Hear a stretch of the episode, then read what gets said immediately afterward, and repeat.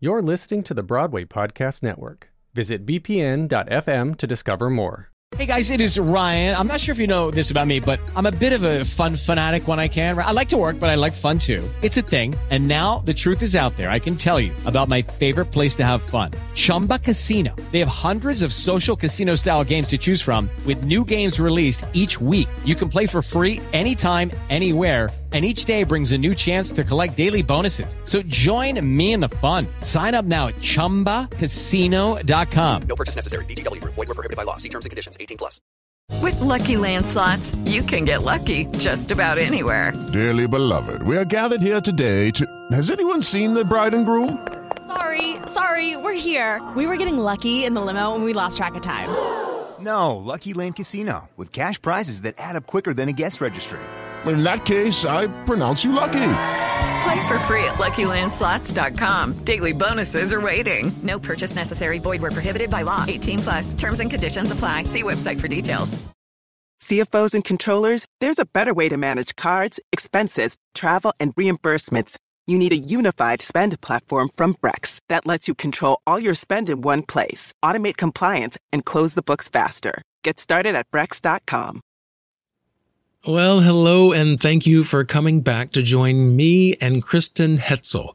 This is a bonus episode to the conversation we had previously covering topics and five specific questions we didn't address in the last episode. Today, Kristen talks about her goals as both an athlete and an actor.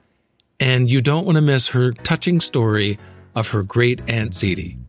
I'm your host, Patrick Oliver Jones, and this is The Final Five.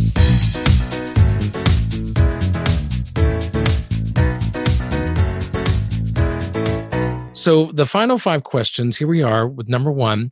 If you had to pick only one of your jobs, so you're a professional athlete, physical therapist, actress, model, personal trainer, motivational speaker, if you could only pick one of those, which one would you pick to do and why? Professional athlete. And because it is my absolute love. I love uh, pushing my body, seeing what I'm made of mentally, physically, emotionally, spiritually. And I feel like nothing else challenges me in all of those realms like being a professional athlete. And number two, this is somewhat similar to that. Amongst all those, amongst all those jobs, or maybe even uh, in your life in general, what is a bucket list accomplishment that you still hope to achieve one day? Getting the gold medal at the World Championships. that's that's the number one thing. Yep, yep, that's right. Do you have uh, a distinct goal acting wise like that? I would love at some point to get a series regular on a TV show. I love, um, I've done some different pilots where I play a cop or FBI agent or um, something like that. And that suits my personality really well. so I always thought that would be a really fun role to do, or even a medical show, because as a, a doctor of physical therapy, uh, that would be really fun to kind again i like to you can probably see i like to pair my different jobs together and mindsets when possible and so that would be really fun to play a healthcare professional and get to act um, but so that would be a goal. But um, at right now, I just I really love doing the commercial work. So I would like to to get that going a little bit more. I mean, as we've said with the pandemic, things are just now starting to happen again. Right. Um, as I was excited to get an audition today, and things are, are starting to roll in, but uh, would, would definitely love to develop my commercial acting a bit more. And number three, who do you look up to as a mentor or someone who inspires you? My great Aunt Zee, my Aunt Zita, is my hero. She's 95 now, and she's oh, wow. the most amazing human. She's the most amazing woman, but she's the most amazing human I've ever met. Um, it's just one of those situations where she only had about an eighth grade education, and she's the smartest person I know just her tenacity, her excitement for life, her relentless, never giving up. I mean, she lived through the depression and they didn't have any money. And I mean, she was eight years old going, um, finding rotten potatoes in the dumpster to feed the family mm. with. And she just, and she, and she's always had a smile on her face no matter what life threw at her. So, so this pandemic is nothing to her. Not at all. She's not even a little bit concerned. In fact, the cute part is she loves to uh, play the slot machines at the casino, and she's really sad that she hasn't been able to go to the casino. they have her; she's in a nursing home now, and they have her, and you know, basically stuck in in the the place to for her safety. But she's not happy about it. oh goodness! Now, whenever you were talking about her, it brought up a, question from me as far as being a woman in sports. Did that ever come into play? Did, was was that ever seen as a hindrance? Did it ever? Did you ever feel like it held you back? Never never um i'm i feel very blessed that where i come from i'm from wheeling west virginia uh, a small town in west virginia um I never, from a school perspective, from coaches, teachers, other athletes, never felt hindered. Um, fortunately, I have amazing parents that told me I can do whatever I want to do in this life and just don't stop. So you get what you want, kind of an attitude. And so uh, I never even knew of the the possibility of being held back as a woman, if that makes sense. So I feel very blessed that my experiences have have been all positive. That um, you know, people have men and women have respected me for my tenacity and and my abilities, and so they never made it about oh you're a woman. It was just well you you have what it takes or you bring what bring to the table what's necessary. So i always had respect from them and has there been, because I know I, I, mentioned the US Open earlier with Serena Williams, and there's been a parity of, of payouts as far as the, the winners and, and the champions from those events. Has there been that kind of parity when it comes to men's and women's sports and those that you compete in?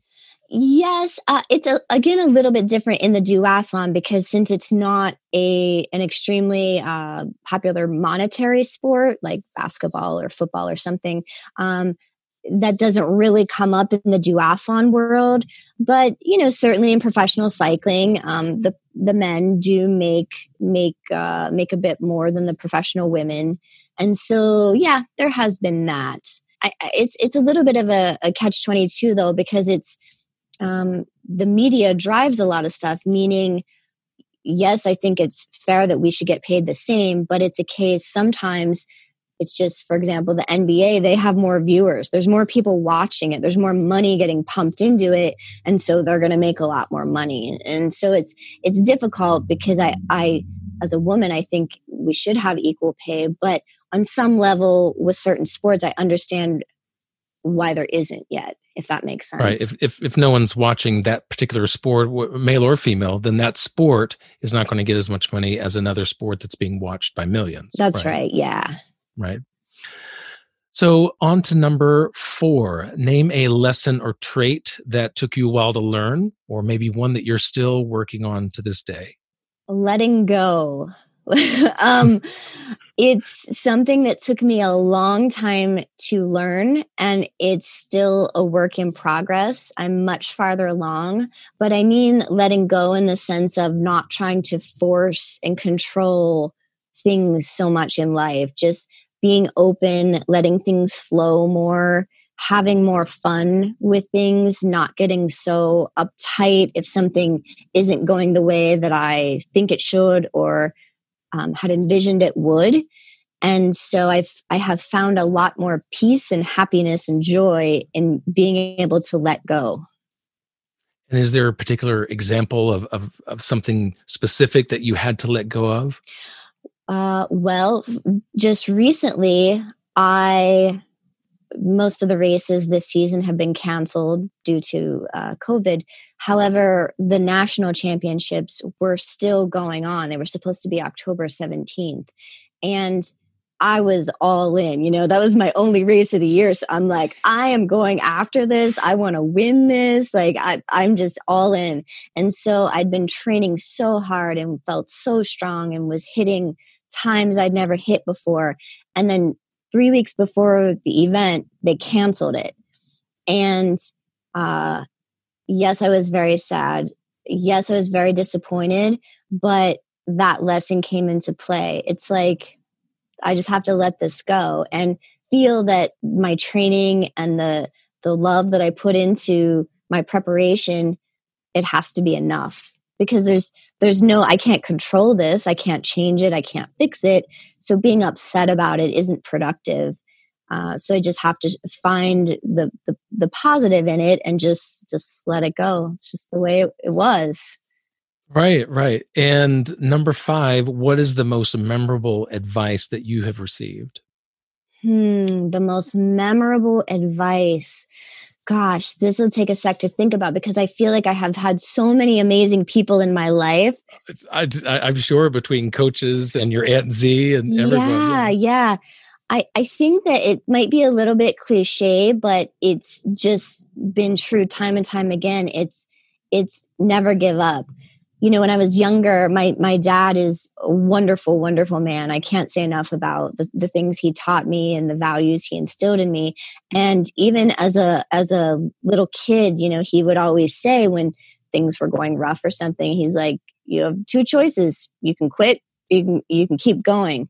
And and we don't quit you know and so it just kind of it got ingrained to me at such a young age that you just keep you just don't give up you just keep going and that's served me well in all of my endeavors in life definitely especially as you reach for the gold yes that's right that's right Kristen and I are also joined in a special episode by the hosts of Keep the Flame Alive podcast.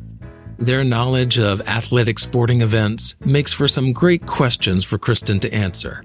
That special members only episode can be found at donate.winmipodcast.com.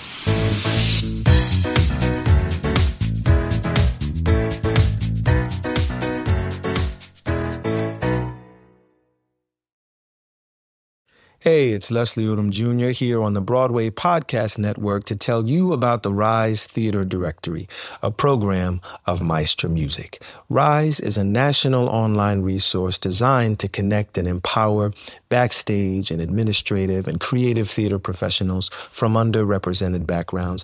If you work or aspire to work in the theater community, this can help you find your next project. And if you hire theater professionals, search the Rise Theater Directory to find your next team. Create your profile now and get more information by visiting risetheatre.org. That's theater with an R E R I S E T H E A T R E dot org because only together we rise.